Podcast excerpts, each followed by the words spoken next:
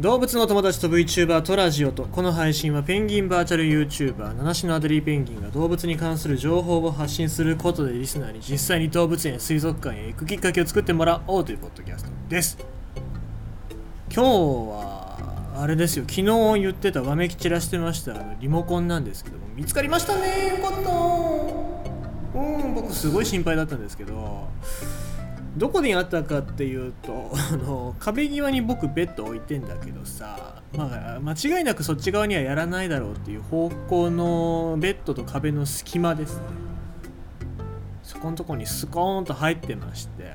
ちょっとベッドずらしたらガタンって言ったからなんだろうと思って。で見たらやっぱそこにあったんでね。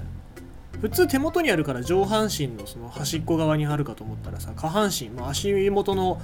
隅っこの方にあったから、まあ、見つけられなかったんだよね。そこにあるとは思わなかったっていう。そういうもう盲点ですよ。僕もなんか全然そういうところまでは気が向かなかったですね。いややっぱりこれはあれですよ。いたずらな妖精さんが僕を困らすためにそういうことをやってるわけですよ。おそらく、えー、妖精さん43歳ぐらいのおじさんだと思うんですけどもね。そういうことするおじさんがいるんですよ。困ったもんですよ。本当にもうしばき倒してると思いますけどなかなか捕まらなくてですね、えー、僕の心の中に住んでる、えー、48歳ぐらいのおじさんですよ。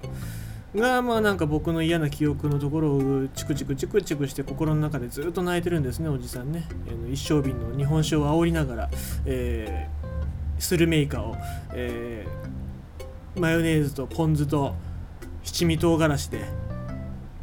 飲みながらねあの心の隅の中でえへんえへんって泣いてるんですよ。ずっと。56歳ぐらいのおじさんがね、このおじさん早く追い出さないといけないですけどね。どうやったら追い出せるのか気になります。誰か教えてください。さあ、えー、まあちょっと心の中がやばいのでですね、えー、楽しくてもうワクワクするようなそういうニュースを読んでいこうかななんて思います。明日屋外展示場にデビュー。葛西臨海水族館で王様ペンギンのひなまあ、これあのツイートですね、東京ズーネット、東京中の動物園や水族館の、まあ、まとめというをしてるサイトがあるんですけどそこのご報告がございましたということです。2021年8月3日に孵化した王様ペンギンのひなを2021年12月2日木曜日からペンギンの生態エリアの屋外展示場で展示します。ということでこれ葛西臨海水族園が東京ズーネットさんを通じて発表した、まあ、プレスリリースみたいなもんなんですけどもそれで、えー、ございますね、えー、天候やヒナの健康状態によって屋内に移動させる場合があります。その際は観覧通路に設置あるモニターでご覧になれますと。いうところでございますね。まあ鳥インフルエンザだったりいろいろなことでちょっと心配なところもありましたけども12月の2日明日ですね。明日ペンギンの生態エリアの屋外展示場に展示しますよというところで、えー、ツイートされておりましたのでね、まあ、皆様ぜひ近い方は見に行っていただければなと思いますし動物の友達のタグで報告していただけると嬉しいなと思いますよ。まあこのキウイフルーツみたいなもっこもっこしてるペンギンですよ。多分世界で一番もっこもっこしてんじゃねえかなっていうぐらいのこのもっこもっこのでっけえ、塊でございますけども、まあ、ぜひねこれ見れた人ラッキーだと思いますから見てほしいですね。